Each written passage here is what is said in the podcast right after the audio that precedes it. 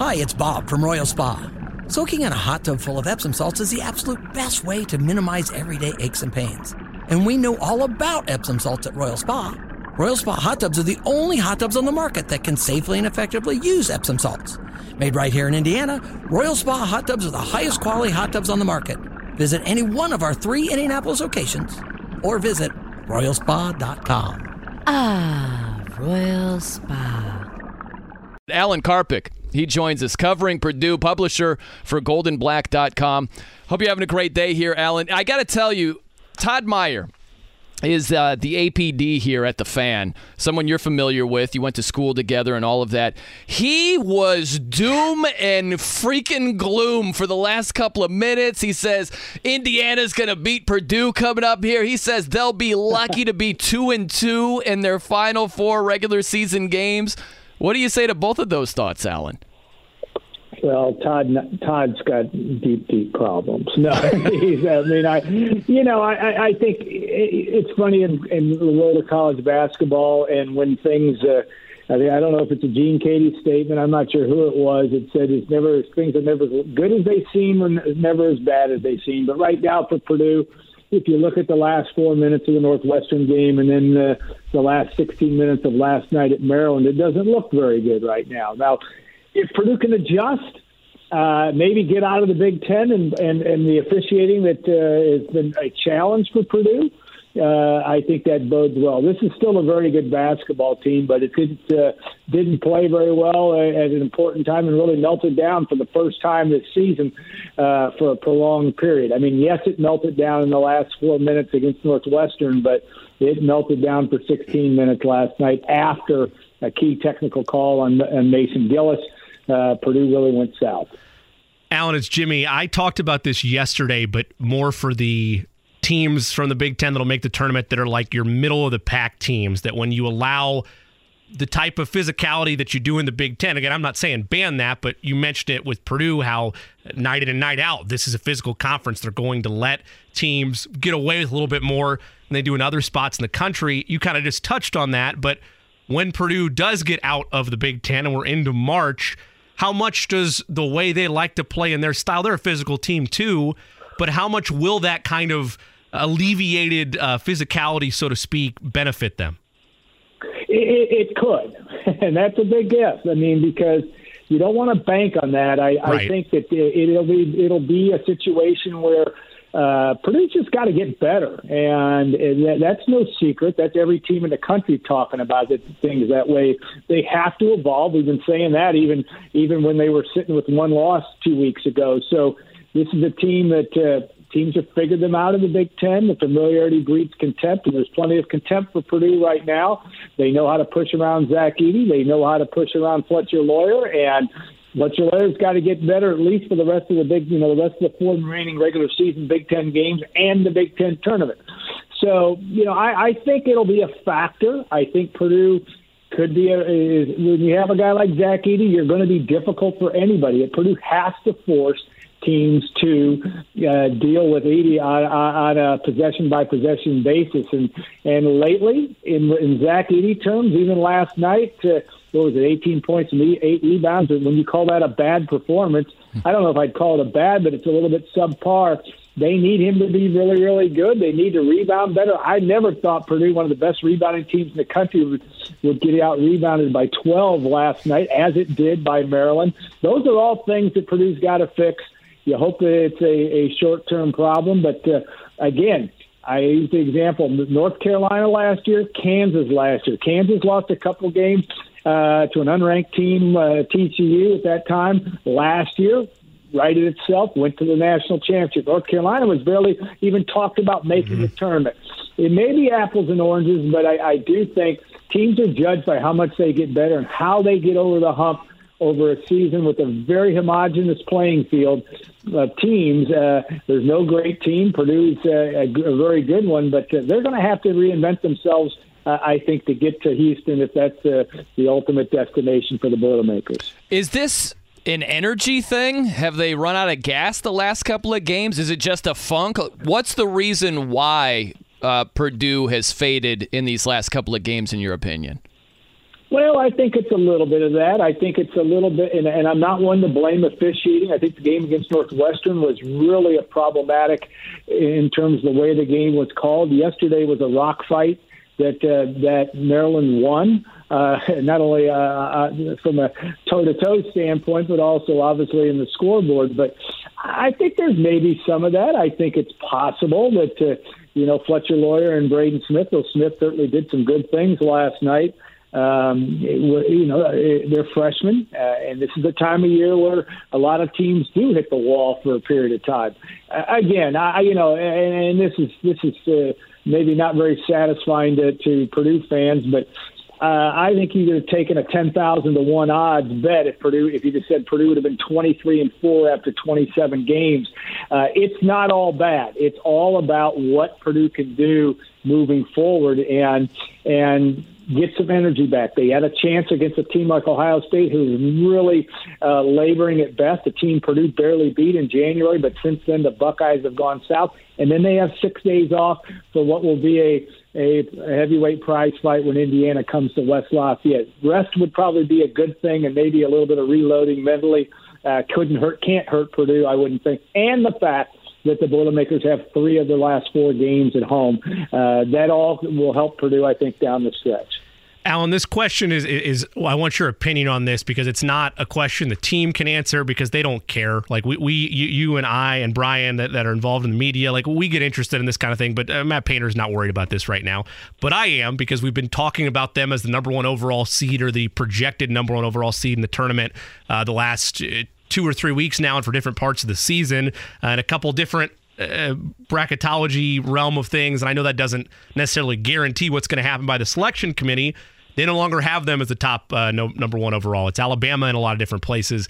Does that concern you at all with this team, in terms of the idea of being able to have an easier path as a number one overall in theory versus being the third or fourth best top seed in the country? Well, I don't know that the number one overall seed is really going to matter.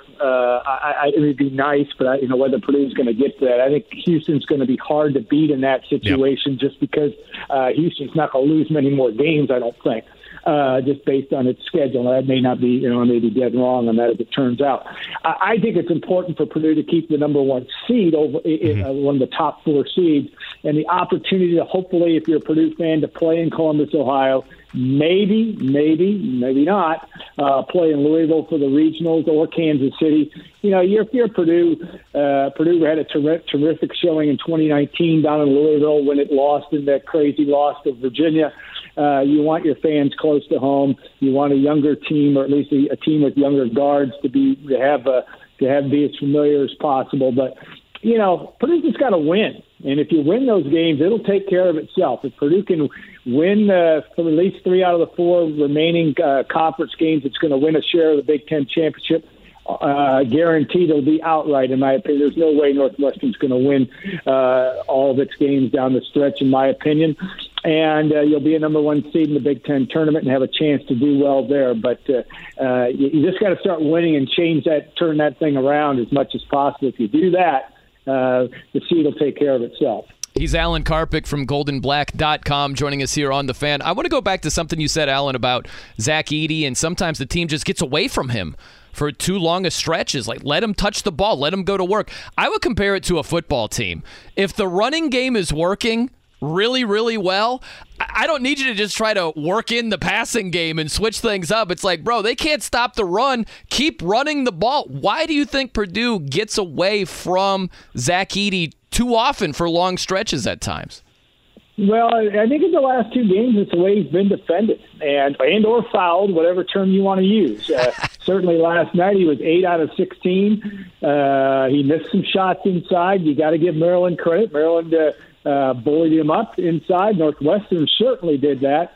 But yeah, I think Purdue needs to be able to be confident in what at times has been a guaranteed basket. And yet, what's been interesting too, and again, I'm not going to slam on Zach Edey, because he has been absolutely phenomenal. He should be the Purdue's first big national player of the year since Glenn Robinson, right? So this will be a guy that, the things where he was getting that 12 and 13, 14 rebounds and 2 or 3 offensive rebound baskets, those are becoming harder to come by. And whether that means other guys have got to help him on the offensive boards, I don't know. Again, the most troubling stat last night was really the hustle plays and the fact that Maryland out-rebounded Purdue by 12. Again, a number I didn't expect to see this year. Alan, you're the man. Any damning stories you have to tell us about Todd Meyer, the APD over here? Anything that could get him in trouble with the law? Because we'd love to hear that. He's a West Lafayette legend, and I don't think that's on the police blotter. I think it's just his academic prowess as a Red Devil. Just tell him that. Great guy, and we've always appreciated the relationship over the years. As a fellow West Lafayette grad, he's a good colleague. So no news, no dirt on him at all. Okay, fair enough, Alan. We appreciate your time, man. Hope you have a great day. Thanks, Alan. All right, guys. Thanks so much. Bye. Thank you. There he is, Alan Karpick. Covers Purdue, publisher for GoldAndBlack.com. Whether it's audiobooks or all-time greatest hits, long live listening to your favorites. Learn more about Kisqali Ribociclib 200 milligrams at KISQALI.com and talk to your doctor to see if Kisqali is right for you. Welcome in here. 1 o'clock hour. I'm Brian Noe. He's Jimmy Cook here on The Fan. Want to welcome in James Boyd, Colts beat reporter for The Athletic, joining us here on The Fan. James, hope you're having a great afternoon. I would like to say, and I would like some kudos from you, sir. I would like that. I do have The Athletic italicized in my notes right here because I feel like that's the just respect we have to give you before we talk some Colts ball over here, James. Oh, thank you. Yeah, it's funny. Even when I write my own articles, my editors always italicize it for me, so I'm still getting used to that. That's great, man. Where are you now that we've digested Shane Steichen being hired? They're on the search for the offensive coordinator and that whole thing. Where are you now that it's been a week and you've processed this hire being made, your excitement level for the upcoming season and everything else that has to be ironed out with the staff, with the draft? Where are you just in your Colts space right now? I think I'm in a good space. You know, for a while there, we were in no man's land. Like, what the heck is going on? Who are they going to hire? But I think it's a great choice for the head coach vacancy. Obviously, Shane Steichen comes in with a lot of quarterback guru knowledge. He's worked with a lot of different guys, different skill sets. I think that kind of just transitions into the draft, where you go into, you know, from one huge decision to another huge decision, which, in my opinion, is the biggest decision. That's who you draft at quarterback. And I think, given Shane Steichen's background, again, having worked with a variety of quarterbacks, it gives you an advantage to kind of pick his brain on what you think is possible with each prospect and maybe where you go as far as your pick. James, were you surprised with how, covering the beat, how kind of tight-lipped everything was in the coaching search? And then, obviously, we've heard a couple of leaks and rumors in terms of Steichen's staff, but we were talking about this to start the show. Do you think it will be the same level of secrecy as he's putting together his staff? Yeah, I would think so. I think, overall, that whole process wasn't even really about the Jeff Saturday hire. I think it had more so to do with just the way things went the last time that they hired a coach and Josh McDaniels, and then he reneged. And so I don't think they really wanted to leak anything, have anything out there until it was like apparent you're going to put this pen to paper. And then obviously they didn't even announce it until the pen was on the paper. And I think that was more so why the reason, you know, it looked like, you know, there was not much going on when it really was. James, you look at the quarterbacks available at the top of the draft. Let's just start, before we get into who you like and dislike and anything like that, are you open to the idea of the Colts trading up from 4 to number 1 overall, knowing how heavy that price tag would be, or are you closed to that type of thing playing out? I'm fully open to it, mainly because in this league, quarterbacks matter. So if you think you can get your guy, you go up and get him, and you worry about the rest later. Obviously, you know, it would be better if they were just picking number 1 overall, like they've done in years past with Peyton Manning and Andrew Luck, where you don't really have to think too hard about it. But, again, if you can zero in on someone you have a lot of faith in, I don't think you should wait around. Get your quarterback and then build the rest out, because, as you can see, a quarterback makes such a difference, right? I mean, you look at, you know, in this division itself, Trevor Lawrence, Doug Peterson, you get that coach, you get that quarterback, and your team looks totally different from one year to the next. So I'm not closed to it at all. I think they should definitely explore it. And, you know, from Jim Irsay's comments during the presser, it seems like he at least has one guy in mind, an Alabama guy, you know, Bryce Young. James Boyd taking some time with us on the Motor Shop and Fishers hotline. You can follow him on Twitter at RomeoVilleKid. He is the beat writer for the Colts on The Athletic and theathletic.com. You have a piece up that I believe you just either published or updated today, James, regarding, to Brian's past question, the big board for the Colts and the idea of maybe Bryce Young, or as you put it, as Jim Irsay said, the Alabama guy being a selection for them. First, quick question before I lead into the larger point. You cite a friend of the show and Dane Brugler. Did you utilize just his top 100, or did you reach out to him and discuss any of these prospects as working on the piece? No, just utilize his thing, mainly because I don't think people realize this, but all of us, like every beat writer from every team, had to do it. Right. And so, out of respect for Dane, who I'm sure is great, he probably would have to answer a lot of phone calls, for 32 teams to do a big board. But he gives great insight. He's been more plugged in, obviously, than anybody else, I think, as far as the draft, at least on our side with The Athletic. So it was great to kind of look at his analysis. And then some of the guys I mentioned who were, second and third round potential picks, not quarterbacks, obviously. I saw some of them at the Senior Bowl myself. So I was able to give my own analysis on what I saw. And so that was pretty cool to kind of just go back and think, like, okay, I did see this guy. And this is someone who Dane thinks is pretty, we're thinking on the same page as far as his skill set and his traits. And so it'll be exciting to, again, dive into the quarterbacks, but also the other areas of need with this team. James, if the Colts, I like that you're open. You're aggressive over here. I like it. If we're at the poker table, you're going all in from time to time. Well-timed aggression. I like it. So you're open to them moving up to number one. If they did that, which quarterback would be your preference for them to draft? Man, I've gone back and forth with Bryce Young or C.J. Stroud. I'll say this. I think given Chris Ballard's, he always, heavily views, physical traits, stuff you can't teach. And then given what C.J. Stroud has, I probably lean a little bit more towards him than Bryce Young, mainly because he is 6'3". He has the frame that would, typically hold up in the NFL.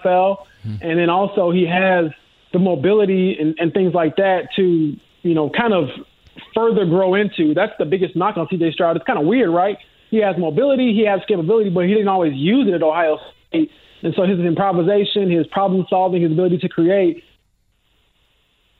how much do you trust Shane Steichen? And if he's able to pull more of that out of him, and you see more of the version that was in that Georgia game going forward, I think you have your quarterback of the future. It's just with Bryce Young, if he was 6'2", I don't think we had this conversation. I think you say you take him and you're good with that. But I did a piece a couple weeks ago where it's like over the last 20 or 30 years, of all the teams that have traded up in the NFL draft to draft a quarterback in the first round, only two of them have been under 6'2", and those two were Michael Vick and Johnny Manziel. And obviously one of them was great, and then one of them was not great. And so it's not only unprecedented for Chris Ballard to move up. I know, again, he's a physical trades guy, but it'll be unprecedented for anybody to trade up and draft someone at that height. But, again, Bryce Young is special.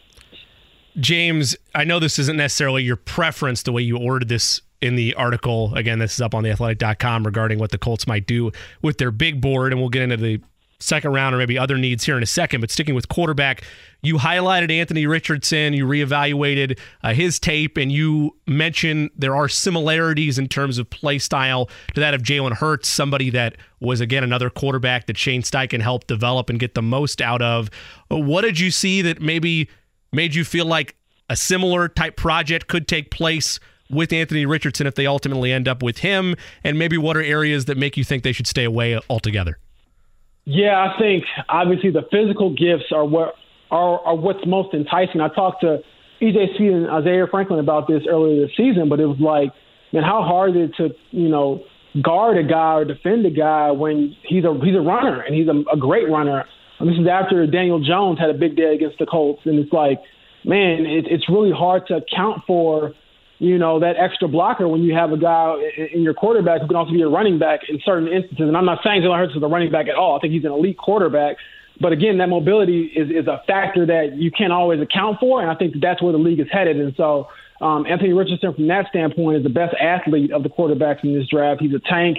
He's got the cannon arm. He's got the elite mobility. But then the drawbacks, and maybe why, in my opinion, he's still probably fourth on my list, is just – he's such a project. He's just not as polished as you would think to draft him as high as the Colts would potentially draft him. He's only completed 53% of his passes during his 1 year as a starter at Florida. That's not that great. I don't think he had – matter of fact, he didn't have any game this past season where he completed over 60% of his passes, or at least 60% of his passes. And so those are the things where it's like, man, if I'm a franchise that kind of wants to take that gamble, you have to really, really have a lot of faith in Shane Steichen to pull it out of him, because he is a project. And to me, it wouldn't be – necessarily seeing the progress in year one or even year two. It'll probably be like year three or year four. Like, okay, now we're starting to see what this guy can be. He's James Boyd, Colts beat reporter for The Athletic, joining us here on The Fan. I just keep looking at the draft order, James, and I'm doing the math over here. I'm considering the top quarterbacks, and I'm considering the teams that need quarterbacks and where they're slotted in the draft. And I'm wondering if you're anticipating a lot of movement at the top of this draft, where teams that need a QB, they're like, screw it, man. We got to go all in. Let's pole vault up to number one. Let's pole vault up to number three and get our guy, whatever it takes. Do you anticipate a lot of movement at the top of this draft with teams trying to get their quarterback?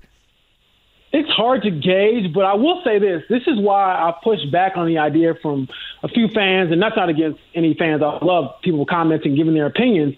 But you'll hear some of them say, like, oh, there's no clear-cut number one. There's no Andrew Luck in this draft, so just stay where you are and get whoever's left. And it's like, but the order now might not be the order come draft day if you wait. So I think that's why the Colts should be aggressive if they identify someone they really like. So I think it'll be huge, obviously, with the combine starting up here in a couple weeks here in Indy, and then obviously getting these guys in to talk to them.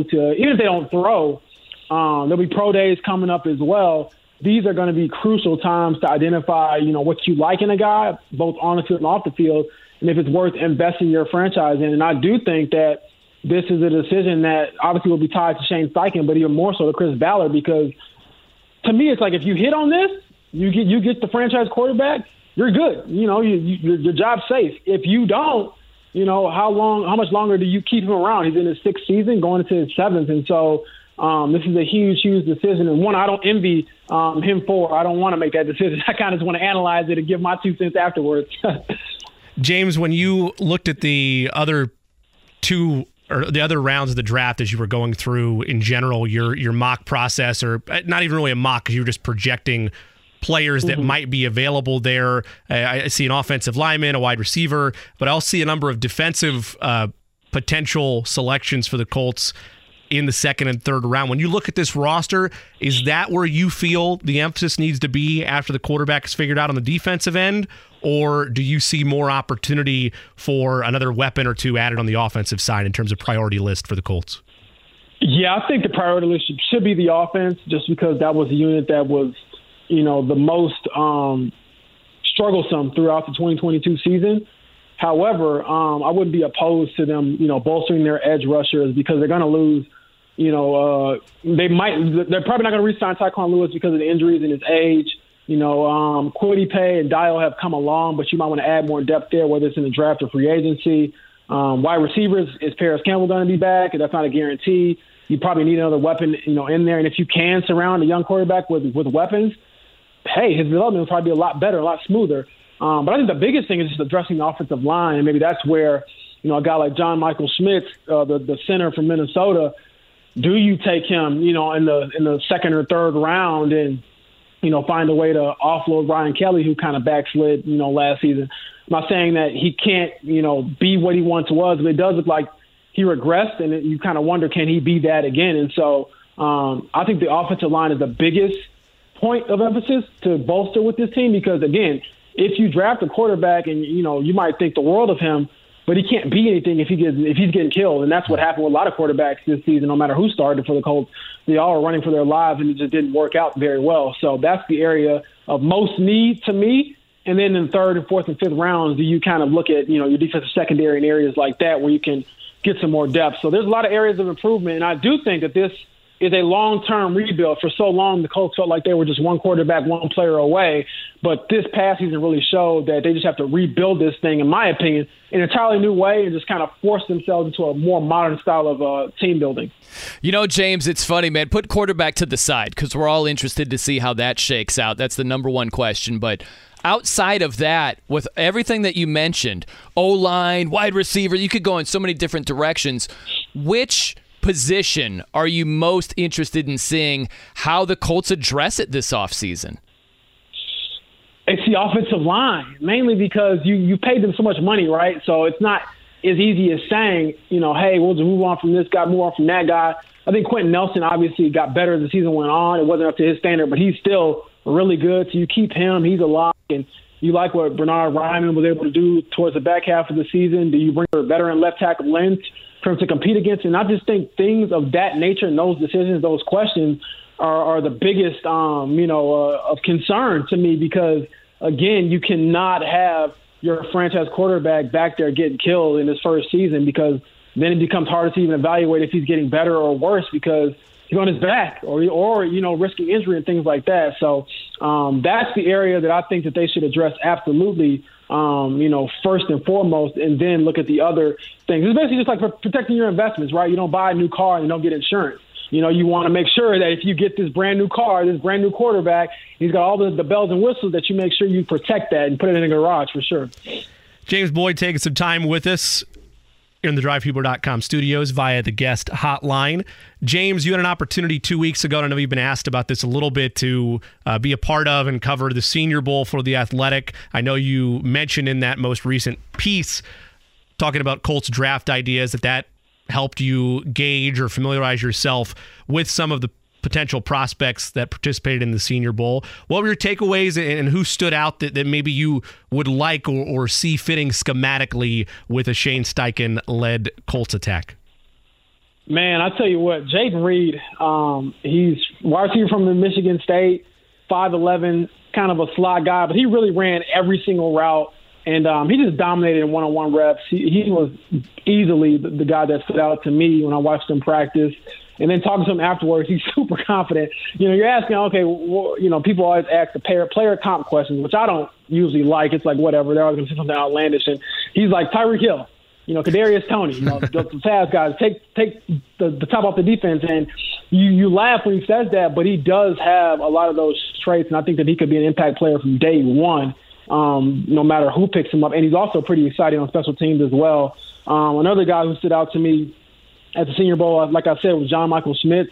Was his Minnesota season this past year fantastic, perfect? No, but he definitely showed, at least in my eyes, some nastiness and some wherewithal where you're like, okay, this is a guy that, could, again, make an impact from day one, be a potential NFL starter from day one, and really shore up some things. And I had a chance to talk to a couple of these guys, talk to John Michael Smith, and I asked him, hey, man, what do you want people to know about your game? He's like, did I finish things?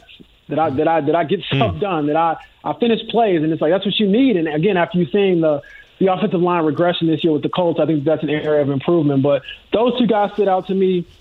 Another guy is Caillou Blue Kelly. I hope I'm saying his first name right.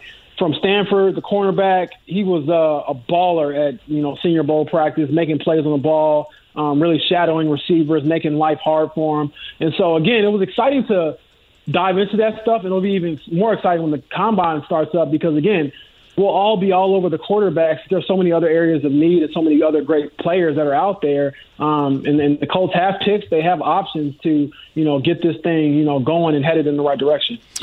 James, appreciate your time, man. You crushed it. A lot of fun today, and we'll catch you down the road for sure. I appreciate it. Yeah, I went and got a haircut finally because I had time to actually go do something without news breaking. So this was good. I'm excited for what's to come, and I'll talk to y'all soon. For sure, James. Thanks, James. Appreciate that, man. Good stuff. There he is, James Boyd, Colts beat reporter for The Athletic. Life is so much more than a diagnosis. It's about sharing time with those you love, hanging with friends who lift you up, and experiencing all those moments that bring you joy. All hits, no skips. Learn more about Kisqali Ribociclib 200 milligrams at KISQALI.com and talk to your doctor to see if Kisqali is right for you. So long live singing to the oldies, jamming out to something new, and everything in between. I'm Brian Noe. He's Jimmy Mac McClung fanboy Cook over here. Oh, you want the headline before we go to KB? So sure. Give me the headline. Let's hear it. This from Bleacher Report the other day. 76ers Mac McClung teases two never-before-seen dunks for 2023 Slam Dunk Contest. Quote, there's at least two dunks that I know have never been done in any contest. Get ready, basketball fans. Now, Let's go. Is that a true statement, 76ers Mac McClung? Yes, because Eddie, you can confirm this because I know you saw the report earlier this week. But yeah, he's in their G League affiliate now. He's been activated and signed a contract with the 76ers. Was this Adam Silver strong-arming the 76ers into giving him an official contract so he could be 76ers Mac McClung? I mean, Sham's the one that tweeted it, so you'll take it up with him. Okay. All right, let's welcome in Kevin Bowen, morning host here on The Fan. Kevin and Query joining us here on the show. A lot of directions we're going to go in, Kevin. Are you giddy about Mac McClung in the dunk contest tomorrow night? Boy, giddy is not the word I would use. Hyped? Well, no, I wouldn't go there either. I'd say I guess I'm content that is my viewing on a Saturday night. Yeah, I don't know what we got to do. We got to sweeten the pot. We got to put $1 million on the line. We got to do something. We can't be having. We have D-list dunkers. We need to get back to like B-level dunkers. Right? I'd be thrilled with B-level right now. B-level. What's that song? And it feels like heaven is so far away. That's what I feel about the dunk contest. The B-level dunkers feel so far away right now. It's a joke at this stage. Well, honestly, we need to put the three-point contest last. Yeah. You know, on Saturday night. You know, I mean, you look at the star power in the three-point contest. I mean, you got two of the top 10 players in the NBA, Jason Tatum and Damian Lillard. I mean, you got Tyrese Halliburton. You have multiple, at least three, if not. I think Markkanen's playing in the All-Star game. Yeah, like half the three-point contest guys actually playing in the All-Star game, if not more. So, yeah, Jimmy, Mac McClung, I've seen him dunk before, certainly. Watched him, you know, play Butler in his Georgetown days. And, boy, I guess that might be the best thing Georgetown basketball has going for it. Spite is fueling it right now, but I've never wanted an individual athlete. Well, that's not true. This might be a top 10 moment individual athlete to have a historic performance in a contest. I'm really on the Mac McClung train now. Really am. You're fully back. I've gone to bat for Bryce Young and Mac McClung today. One of those is probably safer than the others, but you can choose which one. Well, let's hit on that, Kev. We're talking about quarterbacks, obviously. Colts' biggest decision they have. Are you team Bryce Young, team C.J. Stroud, team feel it out right now? Where are you right now? Yeah, I mean, if you're going to make me pick a team, it is probably Bryce Young. I just think he's such a dynamic player. I know we fall into the trap of look at what Alabama has. I mean, to be totally honest, did Alabama have normal Alabama at the skill positions this year? I would argue no. Right. I think Bryce Young is really, really dynamic. I understand the height. I get it. You could throw all the numbers at me, and those are obviously concerning to a degree, but I just think he's pretty unique. It can be the outlier of the group. What C.J. Stroud did in the national semifinal was pretty darn impressive, and I don't necessarily be like, oh, he's Ohio State quarterback, you know, he's not going to do anything in the NFL. It's a really lazy argument. I think you got to evaluate all of them individually. So there would be a level of contentment with C.J. Stroud. There'd be a there'd be a level of somewhat giddiness, if you want to go back to the giddy word with Bryce Young. Kev, we had on James Boyd earlier today, and he, like you, has been looking at the next stage of this offseason, which is the draft and the coaching staff, but sticking with the draft for a second. He was looking at potential quarterbacks to be taken, not ranking them, but just listing scenarios where he could. And he highlighted Anthony Richardson as he went back and looked at the film. And even though the rawness of him and the fact that he's a project and his completion percentage are marks against him, a lot of similar traits to Jalen Hurts coming out of college in general and what Steichen was able to get out of him over the last two seasons.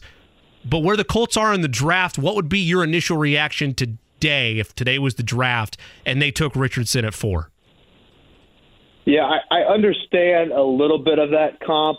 I think it's a massive discredit to Jalen Hurts' college resume to go much further than that outside of the physical attributes. I mean, Anthony Richardson at times was frankly god awful at Florida, and then just from a win-loss standpoint, you know, much different than, again, what Hurts was able to accomplish. You know, it's fascinating because if these four guys played linebacker, for example, and they had just basically turned their measurables into linebacker measurables, you know, Bryce Young might be last of the four Chris Ballard would pick. You know, he tends to operate with give me the big-time physical traits, the testy numbers, the combine stuff, and we'll figure the rest out. High character is something that obviously matters to Ballard.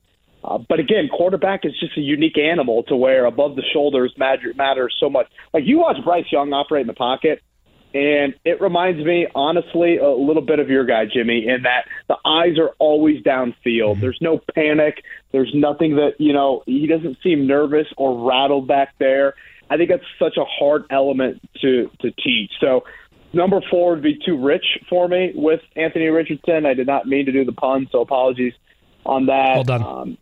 I also come back to the word that Shane Steichen has used in describing quarterbacks, and he has used the word consistency. I don't think you would be getting that with Anthony Richardson. You also, if you make that draft pick, you'd be giving Chris Ballard even a longer leash, because with Anthony Richardson, it's probably going to take a little bit longer. How much of a bridge do you want? Is this the same song and dance you want to continue to go down as you try and groom? So I understand there's some really enticing traits about him, but number 4 would be a little bit too high for me.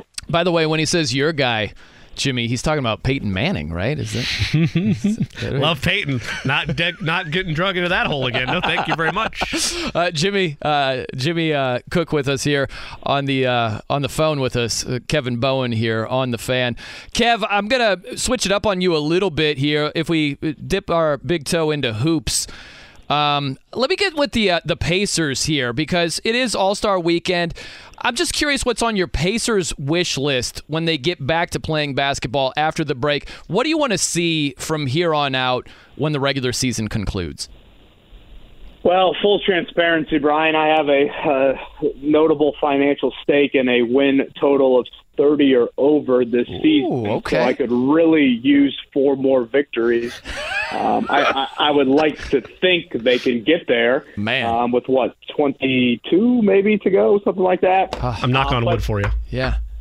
Taking my selfish attitude out of it, frankly, losses would be better than wins. I mean, I know it's not really what a chunk of this market wants to hear after going through the season the Colts just performed this year, but that is the reality of where they're at right now, considering they're, I believe, 6th in the old Tankathon standings. And if you look at this draft, and I think there's some very intriguing names. I think there's some very intriguing bodies at the position that the Pacers need help at. And for me, that's a big wing, that's a 4-man. So again, I'm a little bit looking ahead. But, you know, as far as the on-the-court stuff, I have not been clamoring for Benedict Mathurin to get into the starting lineup. I'm good with, and I'm, again, I have a large crush on Benedict Mathurin. I'm good with the role he's been in, but I do think when they return from the All-Star break, why not just put him in the starting lineup for the final 20 games? I mean, that is the future, him and Halliburton playing together. So I feel like that would be a good time to get a couple practices in and just kind of turn to that. They've really rotated that third starter. I mean, we've seen it be a little bit of Andrew Nembhard. Hell, T.J. McConnell the other night. So I wouldn't mind seeing Mathurin get a look with the starters. I want to continue to see committed minutes in the front court for Isaiah Jackson. I know he got sick at halftime the other night, so that obviously put a halt to that. But I don't need to see Daniel Tice, playing as the backup big. I don't need to see George Hill playing either. George Hill's a fine pro and has an unbelievable career dating back to his college days, or hell, even his high school days. But that to me is just kind of stunting growth of your younger guys. So in general, commitment to the youth, selfishly 4 more wins. But outside of that, I just think you need to continue to try and grow and develop the guys that are going to be here for the next 5-6 years. Kev, just so I can kind of live vicariously through you, I don't need to know how much you wagered, but what type of take are we talking about here? Yeah, there you go. Well, that seems personal. Well, I didn't ask how much you bet. I'm just asking for the take. I mean, I look, Kev, I'll make it fair, and if you don't want to jump on with me, then that's fine. I'm putting myself on a ledge here for you. I put $300 on the Chiefs at halftime in the Super Bowl, okay? Whoa, so there you go. Whoa. I know you didn't bet that much. I'm willing to guarantee you didn't believe in the Pacers that much. Jimmy, I think it's Rosie's college tuition. Eddie, for 529. Eddie's on to something. Jimmy freaking Cook. How about that? There you go. There you go. Steel nuts over there. Wow, 300 at halftime. See, now you can go, and whatever you say is less insane. There you go. Go ahead. Doesn't your I don't bet on Notre Dame. I'm a diehard Notre Dame fan because my heart is in it enough that I don't need that. My emotions matter more than my bank account. So that's an interesting move by you. To be clear, I didn't deposit. I had it already in the DraftKings account. I start with about $250 to start the season. I happen to build up pretty well to a point that I didn't mind rolling the dice on the Chiefs for $300. So anyways, nice. Just to be clear, I'm not raking in it and I'm not making run to chase. Quick. I got to get this. It was already in the account. But anyway, just want to take some pressure off. Congrats on that. At the start of the year, I got the Pacers for plus 430 to win 30 or more games. The over-under was, 23.5, I think it was? Yes. Something around that for the win-loss total. And I just felt like you would not have games where, God bless them, but you wouldn't have games where Kiefer Sykes and Terry Taylor are running a two-man game in the fourth quarter and you're trying to win a game with those two. Like, you would have better talent on the floor. I thought you'd be healthier, and they've been much healthier. I mean, when you look at it, Buddy Hield and Matherin have played every game. Obviously, Halliburton missed a couple weeks, but that's really been it. You know, Turner's missed a little bit of time. But for your main guys, you've been pretty healthy. And I thought that they'd be better in year two under Carlisle in end-of-game situations. I mean, they were horrific last year at the end of games. I thought they'd be a little bit better there. So, to Eddie's point, yeah, I mean, there's a good – hell, there might be the whole 529 on it for Rosie and or Max there. So we are waiting patiently. The win over the Bulls, the comeback over the Bulls was big because I was starting to sweat thinking, can I test this out? But we're going to stick with it, and we believe by St. Patrick's Day we're going to hit. I think you will. I think you're in a good position there. I don't mean, Kev, for this to sound like a knee-jerk question because Purdue has lost two straight, but I'm just thinking the tournament isn't that far away. How surprised would you be if IU ends up having the deeper tournament run than Purdue does? It wouldn't stun me. I think IU is still one layer of unknown away, and that layer being the return of Xavier Johnson. So, you know, Purdue, for the most part, you know, like personnel-wise, it's kind of a finished product. You know, they aren't going to add anybody. You know, by all accounts, Xavier Johnson could be back by the end of the month. You know, how does that reacquisition for him go? I mean, that is a very volatile player. And for long stretches last year was a reason why Indiana was outside of the tournament. And then all of a sudden he was the reason why Indiana got into the tournament. So that to me is a big, big unknown. You know, both of these teams are rather unique in that, you know, I don't think you can really truly simulate defending Trace Jackson Davis and especially Zach Edey in a practice setting or in a very quick turnaround setting. So I do think that plays to the advantage of both of those teams.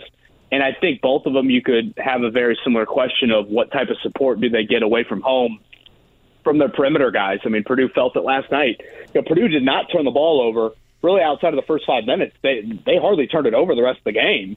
They just couldn't rebound like they usually do, and they certainly couldn't shoot it from outside and go in 2 of 13. So you've got to, I think, force teams to just respect you a little bit more from behind the arc. So I would still probably go with Purdue to go further than Indiana, but it would not totally stun me given the fact that you are going to add a piece. Granted, that piece can be very Jekyll and Hyde. Whether it's audiobooks or all-time greatest hits, long live listening to your favorites. Learn more about Kisqali Ribociclib 200 milligrams at KISQALI.com and talk to your doctor to see if Kisqali is right for you. Kev, like Brian mentioned, we are jumping around a little bit. I want to go back to the Colts for a second, and I know you obviously talked about it on the morning show, but I'm still making the rookie mistake of trying to read tea leaves in general whenever Jim Irsay says or hints anything.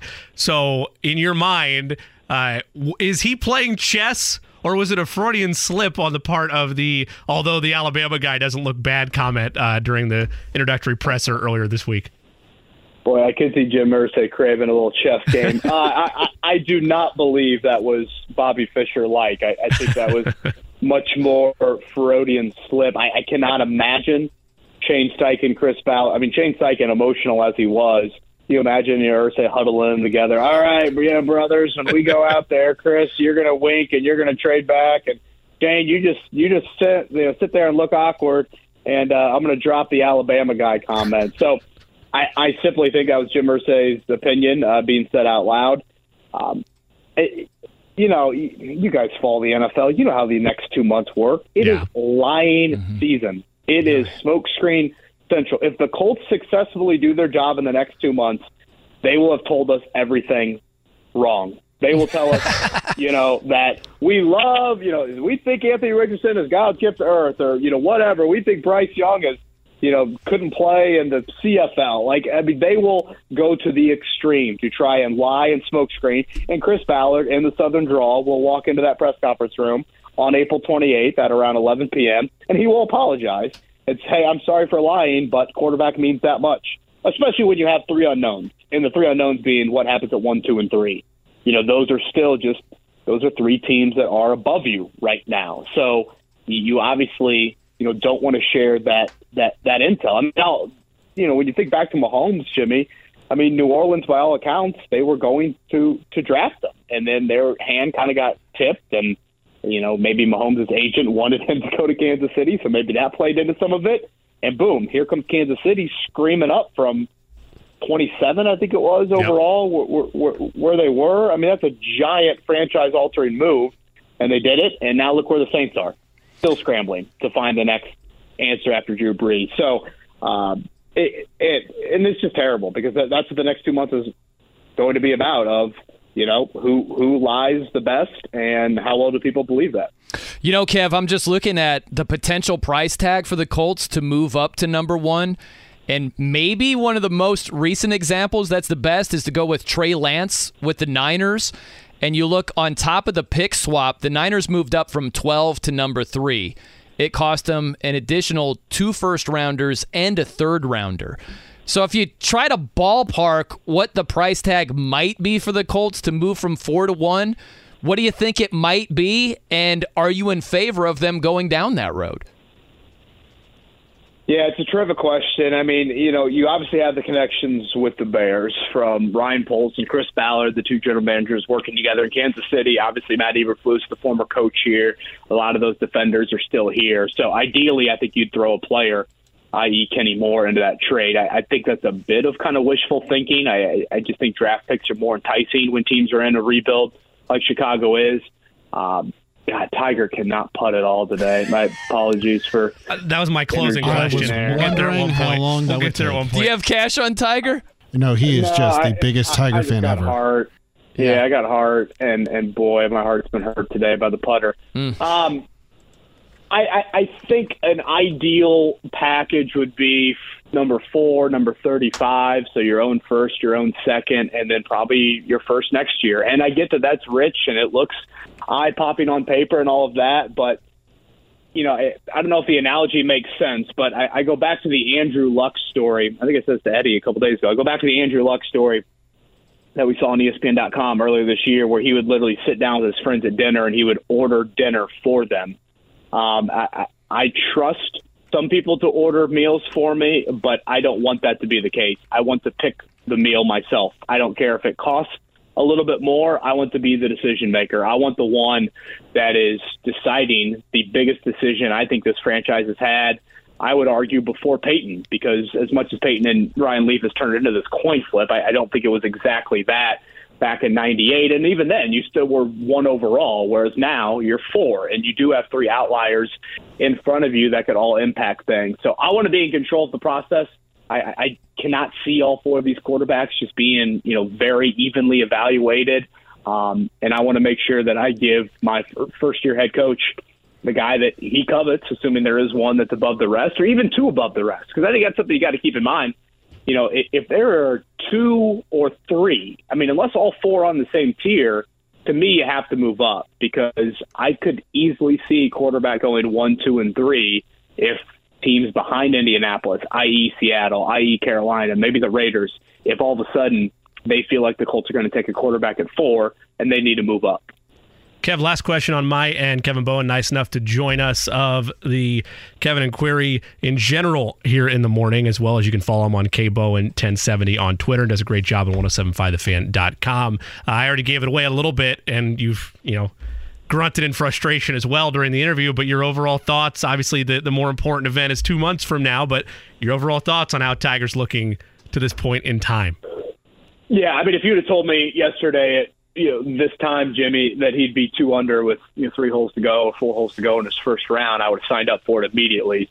So that to me is huge. I was really worried about today. I mean, it was freezing cold to start, and the fact that he managed it pretty well early on and is even par for the day, I like.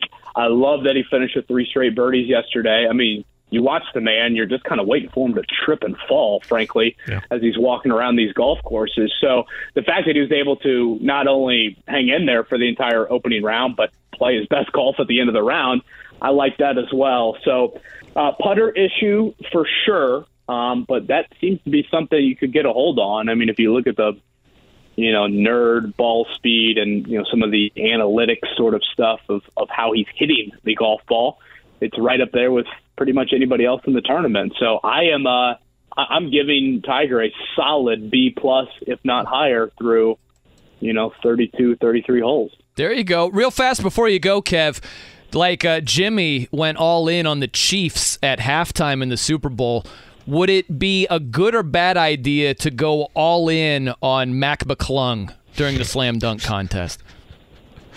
Give me the odds on the slam dunk contest. I know Buddy Hield's the favorite. Would be nice to have them. Do we have them?